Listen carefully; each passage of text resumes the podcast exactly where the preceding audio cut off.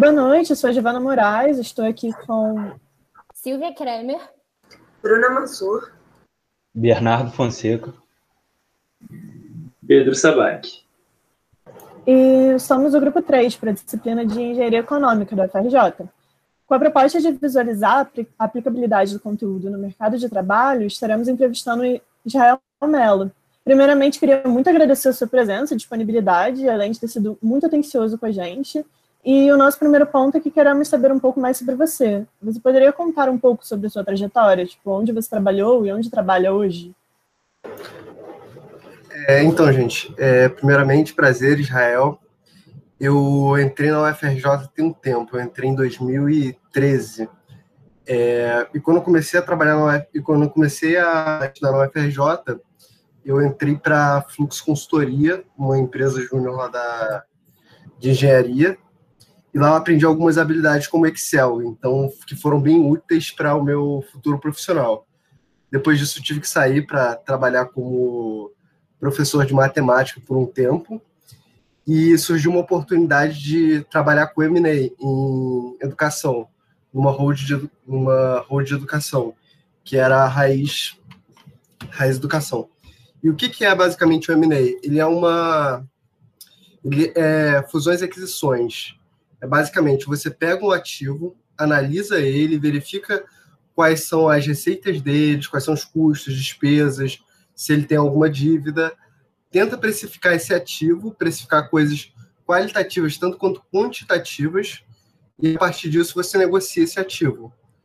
É, e na Raiz Educação eu negociava basicamente escolas. Hoje em dia eu trabalho na Davita e eu trabalho com clínicas de hemodiálise. Na época que eu trabalhei na Raiz eu era estagiário, então eu ficava muito na parte operacional, na parte de modelagem, na parte de discutir o case hoje na, na vida o trabalho é um pouquinho diferente, é um pouquinho mais complicado, digamos assim. Até porque hoje eu estou como analista. Então, hoje, por exemplo, eu pego um projeto desde o início, que é o quê? A avaliação inicial, que é você pegar alguns dados com o, com o target, com a clínica que você quer analisar. E aí, a partir desses dados, você cria uma modelagem inicial, uma modelagem com dados não auditados. E a partir dela, você oferece um primeiro preço para o, o target e tenta negociar até chegar ao valor que ele é, até chegar a um valor que seja, digamos assim, o aceit, um aceitável para você e um aceitável para o target. Existem casos onde o target nessa negociação inicial ele não aceita é, o primeiro valor, ou seja, ele vai querer negociar um valor muito acima. E se for muito, muito surreal, você não consegue chegar. Agora, por exemplo, é, vamos dizer que você chegou a um valor de 10 milhões e você fala com ele, olha, se você conseguir aumentar a receita no segundo ano para tantos, tantos milhões, eu aumento mais 2 milhões no teu dinheiro, no dinheiro que eu vou te pagar pelo preço da operação. Então ele continua na operação trabalhando para atingir essa meta. E aí você, mesmo sem mudar tanto assim o teu valuation, a tua precificação, você consegue dar, oferecer para ele a oportunidade de chegar ao valor que ele quer. Isso faz parte da negociação inicial é, a partir do momento que você fechou a negociação inicial, você parte para. Você assina um contrato chamado LOI, que é uma carta de entendimentos, é, onde você fala quais foram as premissas que você teve para chegar àquele resultado.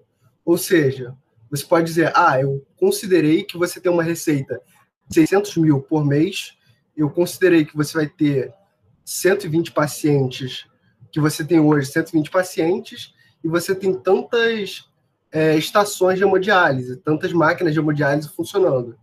E aí, se na auditoria um desses termos não for aceito, ele meio que te dá a possibilidade de você renegociar na próxima etapa o valor da o valor do, da precificação. Então, agora é a parte de precificação, é a parte de auditoria, é a due diligence. Então, você vai fazer uma diligência para entender se os números que ele te passou inicialmente estavam corretos.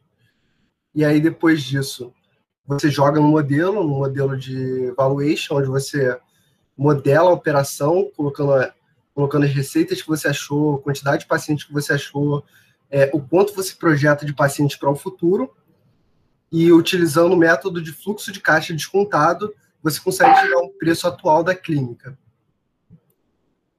E, e aí, a partir disso, você vai partir para a negociação, para a negociação final. E depois disso, se for aceito o preço, aí você fecha o contrato, todo mundo sai feliz com o dinheiro no bolso e parte para a integração, que é colocar a operação da clínica para dentro da tua operação, para dentro da hold. Entendeu? Então, por exemplo, coisas que acontecem. É, quando você trabalha com uma hold, você tem a economia de escala. Você ganha com sinergia, você ganha poder negociar com os fornecedores preços mais baixos.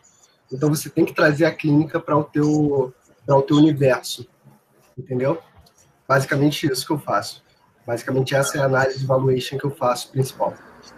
Entendi. É, Israel, eu só fiquei com uma dúvida. É, na época que você trabalhou com fusões e aquisições na holding de educação, né, analisando as escolas, quais foram os critérios que vocês estabeleciam para realizar a modelagem financeira nessas escolas? Então, os critérios eles vão ser sempre o mesmo, assim, sempre bem parecidos no sentido. É sempre o cliente que você tem para uma escola, o cliente é o aluno, para uma clínica, os clientes são os pacientes, é, você vai ter o, o critério do ticket médio, então você vai ter que entender em quanto esse cliente está disposto a gastar com o teu produto. É, você tem a criação de valor que você gera para o, para o cliente, tá? Para o, seja ele qual for, seja ele paciente ou aluno. E como é que você faz? E como é que você analisa essas coisas, sabe? Você pega os dados dele, pega, pega a receita dele, o balancete dele, o balancete ele possui tanto balanço quanto DRE. Então você consegue analisar a receita, custo, despesa dele do ano. Você vê o que, que ele, como é que, é, quanto de margem ele consegue realizar hoje, aonde estão os principais custos dele. Você vê se você é capaz de reduzir esses custos. Você entende é, se a operação dele tem alguma peculiaridade. Por exemplo, escola. Escola é basicamente o professor e o aluno conversando. É, então você tem o custo do professor, você tem o custo da infraestrutura, você tem o custo do pessoal da equipe administrativa, equipe de limpeza, tem vários custos envolvidos nisso. Mas existem escolas que têm laboratórios, então é um custo a mais que você vai ter que modelar para a operação. Então, o principal do o principal do meu trabalho é entender como é que funciona a operação e levantar quais são os principais drivers da, de cada operação. Mas, assim, você tem os drivers geral, gerais, e para cada operação você vai ter os drivers particulares, coisas que ela vai ter que nenhuma outra tem, ou coisas que ela tem e uma outra operação em outro lugar bem diferente tem, sabe? Coisas, casos especiais. Ah, entendi. Esse... Ah, acho que respondeu sim. Não estava com uma dúvida parecida com a dela, mas é, no caso, você disse que a metodologia é parecida para todas, mas depende de, dos drivers específicos de cada operação, certo? É, você pode falar um pouco desses drivers específicos para a empresa atual que você trabalha, nas clínicas de hemodiálise, das clínicas de hemodiálise? Então, bora lá. É, a gente primeiro a gente precisa entender o que, que é uma operação de hemodiálise.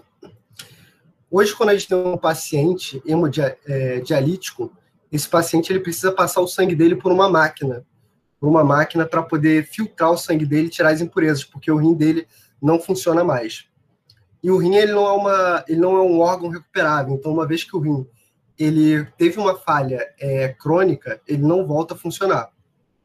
E aí existe, e aí ele vai ter que passar de três dias a seis dias por semana indo a uma clínica de hemodiálise para poder fazer essa filtração do sangue dele. Em geral, a filtração demora de quatro é, pode demorar de duas, quatro, seis, oito, dez, doze horas.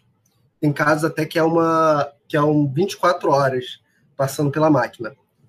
E no caso dele fazer todo dia, são é, todo dia são duas horas mais ou menos de tratamento que ele passa. É, quando ele faz três vezes a semana, ele passa normalmente quatro horas, quatro horas fazendo o tratamento. Então ele vai segunda, quarta e sexta para a clínica para poder fazer esse tratamento, tá? E esse caso é o caso crônico, é o caso do paciente que vai para a clínica para poder filtrar o sangue dele. E quais são os, os drivers envolvidos aí? É, primeiro, a gente tem uma legislação sobre isso. Então, a gente precisa de pelo menos um técnico de enfermagem para cada quatro pacientes, tá bom? Então você tem que respeitar sempre essa proporção. Então o limite é um técnico atende no máximo quatro pacientes. Um enfermeiro ele atende até 35 pacientes e um médico vai atender até 50 pacientes. Então você tem que respeitar sempre essas proporções. Então, por exemplo, se você tem 40 pacientes, você precisa de 10 técnicos de enfermagem naquele turno, você precisa de dois enfermeiros, porque ultrapassou 35, é, 35 pacientes, e você precisa de pelo menos um médico para poder estar tá lá cuidando deles. Então aí você tem os principais drivers dessa operação. É, e a partir disso você vai modelando os custos necessários para que aquela operação funcione dentro da lei. E você também é, vê quais são os serviços que são é, que são como é que eu posso dizer? Que são necessários para fazer isso funcionar. Por exemplo, um paciente hemodialítico, ele, ele precisa que o sangue dele passe por uma máquina, mas para o sangue dele passar por uma máquina, ele precisa fazer um acesso vascular, ou seja, o sangue dele, o, o médico precisa colocar um catéter para fazer com que o sangue dele passe por essa máquina. Normalmente o catéter ou a fístula, ela é uma operação, é uma mini operação que tem que ser feita, tá bom? Mas ela é feita toda hora? Não. Ela é feita de vez em quando para cada paciente. Então, o paciente vai fazer, sei lá, de seis em seis meses, de três em três meses, um novo acesso vascular, porque aquele acesso vascular pode ter uma infecção ou algum, algum problema. Mas é a principal forma de ganhar dinheiro da clínica? Não. A principal forma de ganhar dinheiro da clínica é fazendo a filtração do sangue. Aquilo ali é só um serviço a mais que a clínica presta. Existem clínicas que não têm que não tem espaço para fazer essa, esse acesso vascular. Então, eu não vou modelar. Para algumas clínicas, eu modelo acesso vascular, para outras, não. Então, tudo depende da clínica. Tem clínica que ela oferece, por exemplo, é, outros procedimentos, ou seja, lá vai ter consultório para consulta de outros serviços, de outras, de outro, digamos assim, de outras especialidades médicas. Então, eu vou ter que modelar esses custos. Então, é entender como é que a clínica funciona. Hoje, no Brasil, a clínica é obrigada a ter o seguinte: ela é obrigada a ter é, essa equipe principal que eu disse para vocês. Além dessa equipe, tem que ter uma nutricionista, uma psicóloga e uma assistente social. Porque a vida dessa, dessa galera que faz diálise, é, às vezes é muito ruim. Imagina você ter que todo três vezes na semana para fazer uma fazer uma filtração durante quatro horas. É, é difícil. Então, o que que, o que que a gente pensa muito? A gente pega uma clínica e olha ela e tenta melhorar ela o máximo possível para tornar a vida daquele paciente da melhor forma possível. E isso é o psicólogo, assistente social, garantir que ele tenha uma boa infraestrutura, garantir que todos os equipamentos sejam novos, garantir que o, o insumo médico, o, a questão dos, dos remédios utilizados sejam bons e de qualidade, porque se você usa um remédio ruim, por exemplo, se você houve um caso no Brasil onde houve uma concentração de alumínio no sangue de um paciente, e esse tipo de concentração ele afeta o cérebro diretamente.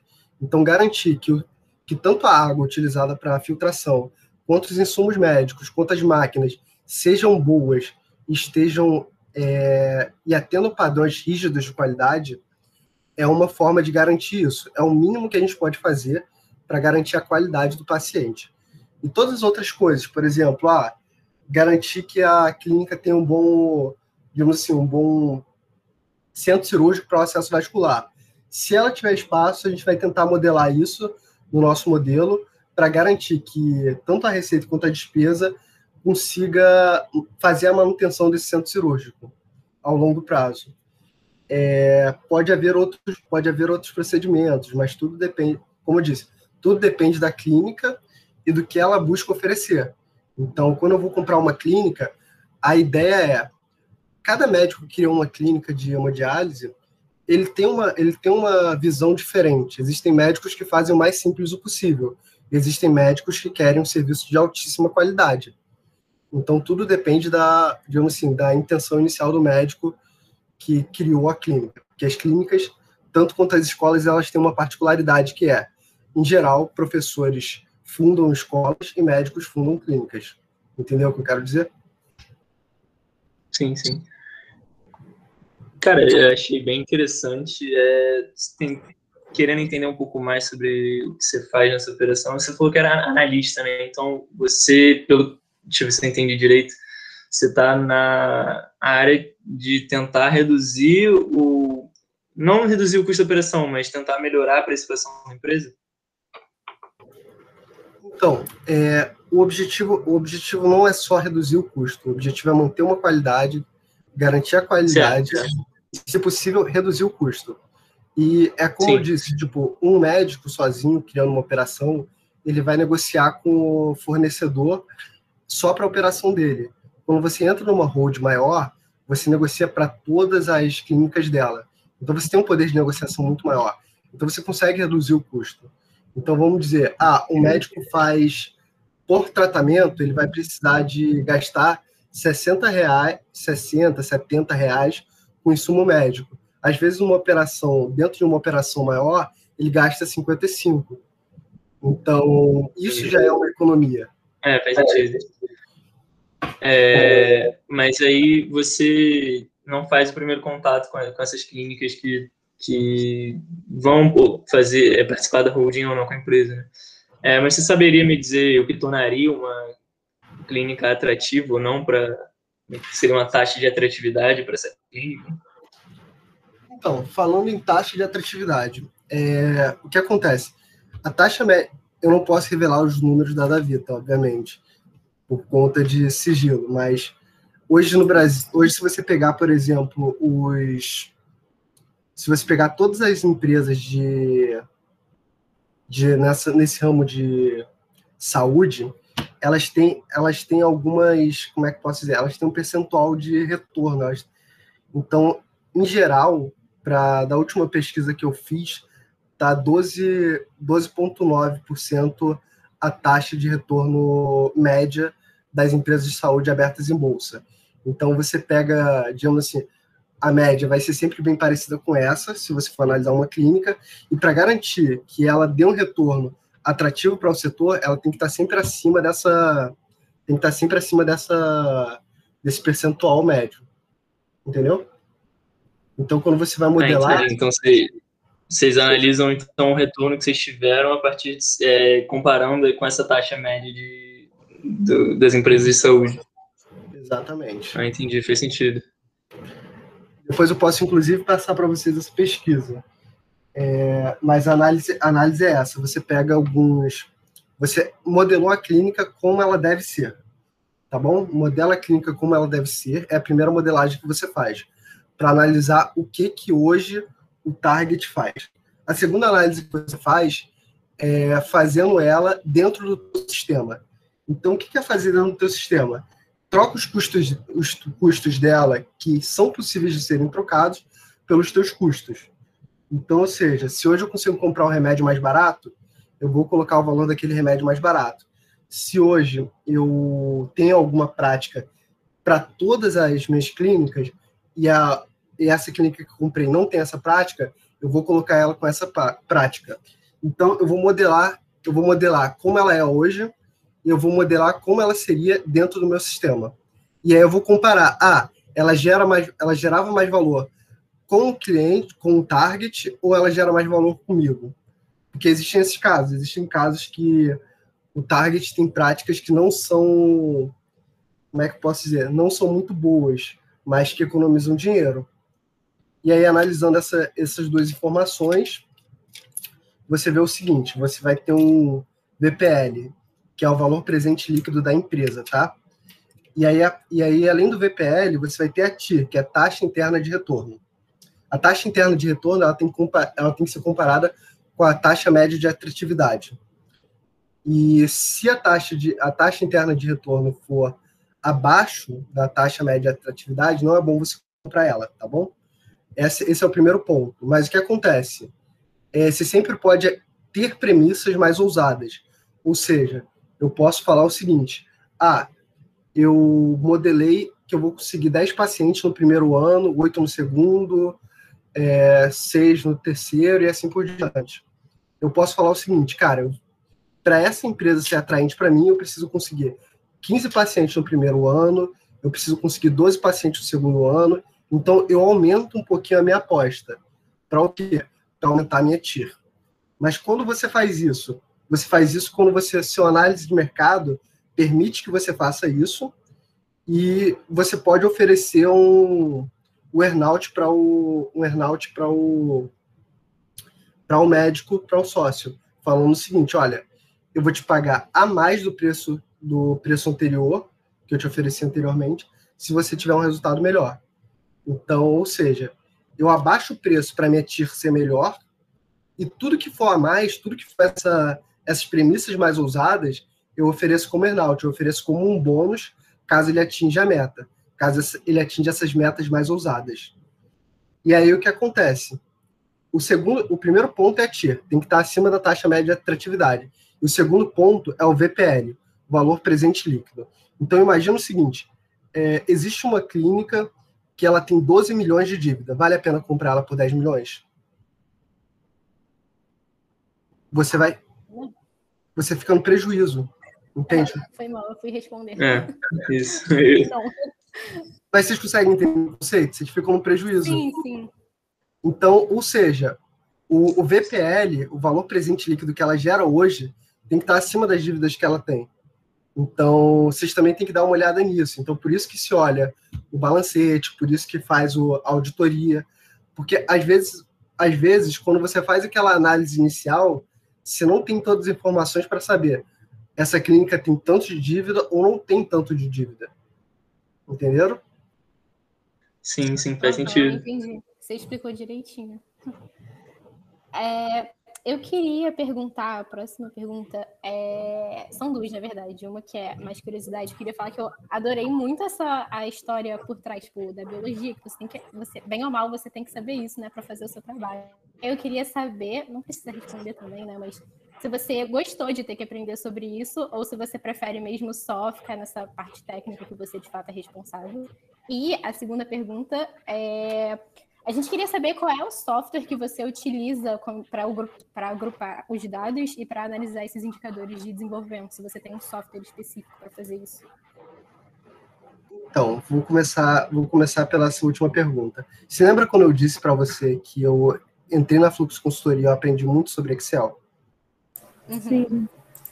Eu, eu sou muito bom em Excel. E o Excel supre qualquer necessidade que você tiver. E, na verdade, você consegue realizar, inclusive, algumas, algumas análises, inclusive em calculadora, se vocês quiserem. Mas, basicamente, o Excel ele te permite uma flexibilidade para você modelar custos e despesas de qualquer operação, tá bom? Então, não é necessário um software específico, uma coisa mais robusta. Você pode usar o Google Planilhas, pode usar o Excel, isso já supre qualquer uma das suas necessidades, tá? É, posso, rapidinho, é, você chegou a fazer algum curso por fora para Excel? Sabe? Não, foi só fluxo mesmo. E depois, eu, curiosidade, eu fui resolvendo algumas coisas, alguns problemas, e aí eu fui aprendendo cada vez mais. Tanto que no Profundão, da, esse, o evento de engenharia, da engenharia de produção da UFRJ, eu fiz uma planilha para computar os para guardar informação sobre, a, sobre os alunos, porque a gente, ia, a gente tinha que fazer uma tinha que fazer uma, uma quantidade de presenças, porque no ano que eu participei do Profundão, a gente sorteou uma a gente sorteou uma viagem. Então, qualquer pessoa que tivesse 90% de acima de 90% de presença poderia participar. E aí a planilha, quem, quem fez essa planilha para o Profundão foi eu. Então, ou seja, é, é pegando problemas reais do dia a dia, pegando pegando alguma coisa para poder resolver com Excel, você vai aprendendo. E é de pouco em pouco, sabe? Não tem, eu acho que cursos são muito bons, mas chega uma hora que são problemas do dia a dia que te ajudam a evoluir. E... Eu queria só, só comentar isso, também acho isso muito válido. Sempre que estou aprendendo algum programa novo, eu gosto de programação, então eu aprendo algumas linguagens de programação, eu gosto de começar a resolver pro, problemas aleatórios que me vêm assim, pra, só para treinar mesmo, acho legal. Não, é, pro, é problema, é brincando com Excel. Eu já fiz um Excel para. Já fiz um Excel com meu irmão para poder fazer uma. fazer petições jurídicas, entendeu? Então, ele falou, ah, já, eu queria fazer uma, um programa para resolver esse problema aqui meu, que era uma, um processo bem repetitivo, e aí eu fui lá e fiz para ele, e ele ficou trabalhando com isso por um bom tempo, entende? Então é aceitar, você viu um problema, você sabe uma ferramenta e você utiliza ela para poder resolver o problema. Não que o Excel seja a melhor ferramenta para resolver todo tipo de problema, tá? Mas boa parte das coisas você não precisa de uma ferramenta complexa. Você só precisa tá, você só precisa do conceito matemático, do conceito de resolução e botar no Excel, botar no VBA, botar na fórmula, que aí você consegue resolver isso daí. E sobre a primeira pergunta, é, então, cara, eu, eu gosto muito de conhecer as coisas, eu gosto muito de operação, eu gosto muito de entender as coisas. Então, por exemplo, em pesquisa operacional, em álgebra linear, você aprende como é que modelos complexos funcionam, como é que funciona uma matriz, entende? E toda, e toda basicamente, quando você modela, você cria matrizes, você cria matrizes de receita, de custo, você cria uma, você cria um sistema complexo onde as variáveis elas são intercambiáveis, onde o número de pacientes também se torna um número, o percentual de aumento dele se torna percentual de aumento de custo, percentual de aumento de receita, existe a receita variável, a receita fixa. Então, se torna-se um sistema complexo. Torna-se um sistema um sistema mais complexo. Eu gosto dessa parte de modelagem e envolve conhecer a operação. Quando eu trabalhei como quando eu trabalhei com escolas, eu conheci uma ou duas escolas durante dois anos, assim, conhecendo enquanto fusões e aquisições, eu conheci uma ou duas escolas indo nelas.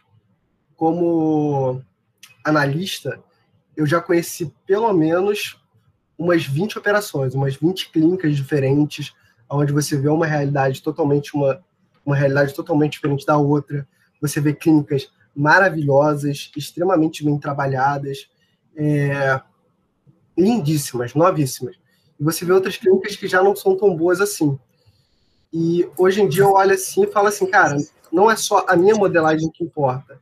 Eu vou ter que pensar no seguinte: é, quando eu vou colocar um número na planilha de CAPEX, por exemplo, CAPEX é para você fazer grandes obras.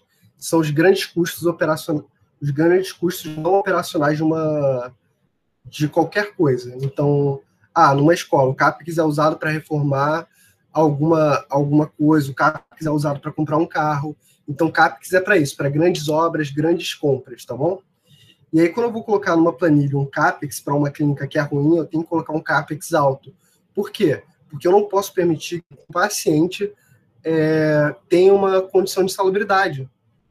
Eu olho para eu olho para a clínica, olho para a infraestrutura e olho e penso assim, cara, essa infraestrutura aqui ela não é boa.